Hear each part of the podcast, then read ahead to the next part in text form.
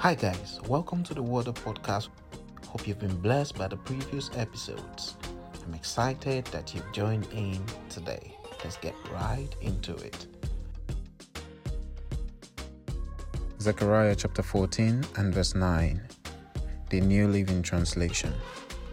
And the Lord will be king over all the earth.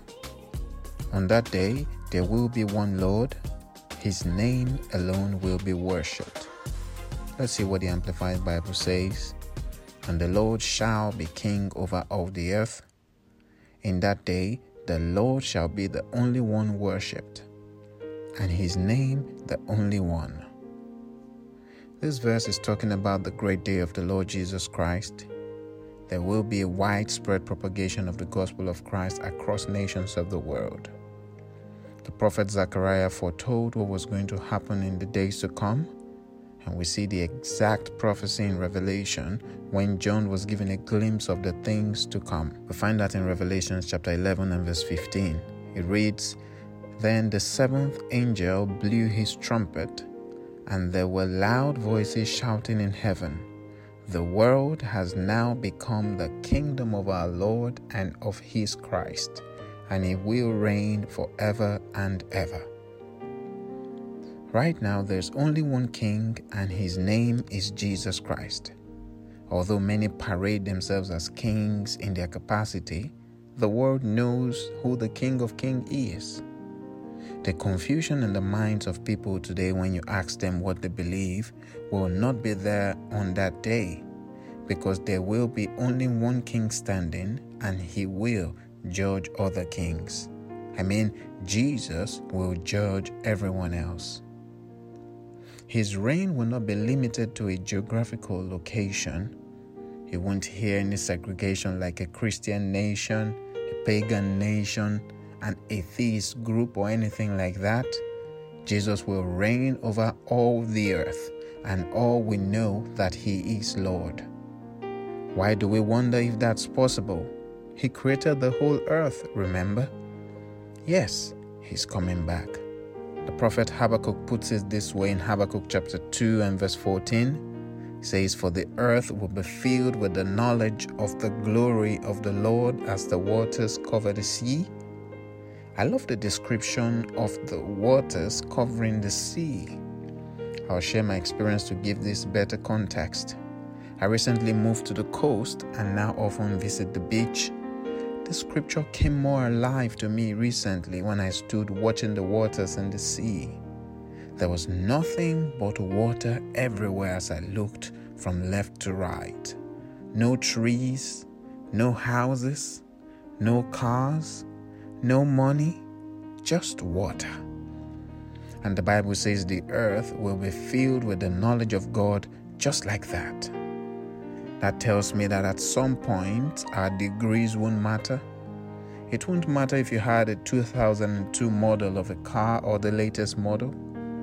It won't matter if you lived in a mansion or in the park. It will matter less if you were rich or poor. What will be of value is your possession of the Word of God. Do you have the Word or not? That will be all that matters your relationship with Jesus and His Word. And so, if this is what eventually matters, it would make sense to start preparing from now, isn't it? There will be only one Lord, no option of who to worship. Jesus shall be the only one, and His name alone worshipped. So, the question now is where are you in the scheme of things? If that great day happens to be today, would you consider yourself to be ready? In other words, are you ready for the coming of the Lord Jesus Christ? This is a rather short but precise exhortation. And before I leave you today, what are some life lessons to learn from this verse?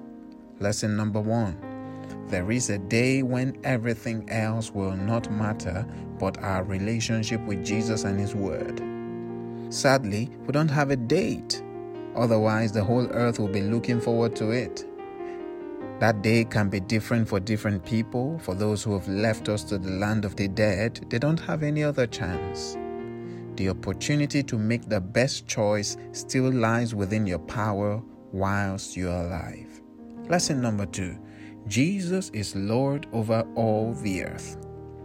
While many are competing lordship today, a day will come when every other leader will be judged by Jesus. So make your decision wisely. Lesson number three only those who have laid up treasure in heaven and made Jesus their Lord will be exonerated on that day. So, where do you stand? Let us pray. Dear Father, thank you for your word which has come forth. We've looked at these prophecies telling us about the things to come as we look forward to the coming of our Savior Jesus. We ask that you help us to be focused Help us, Lord, not to be distracted. And for those who are still struggling as to who to follow, I'm asking that you would, Lord, give them grace to make the best decision. Dear Father, I'm asking for those who have been brainwashed by lies. I'm asking that you would expose them to the truth. Let the truth penetrate their hearts and guide them into the truth. I'm asking that you send messengers to them to give them the truth, the true word, which is the word of God and help them to make the best decisions that lead to eternal life. Thank you, dear Jesus. In your name we pray. Amen. Thank you for tuning into the Word Up podcast. See you again tomorrow. God bless you. Bye bye.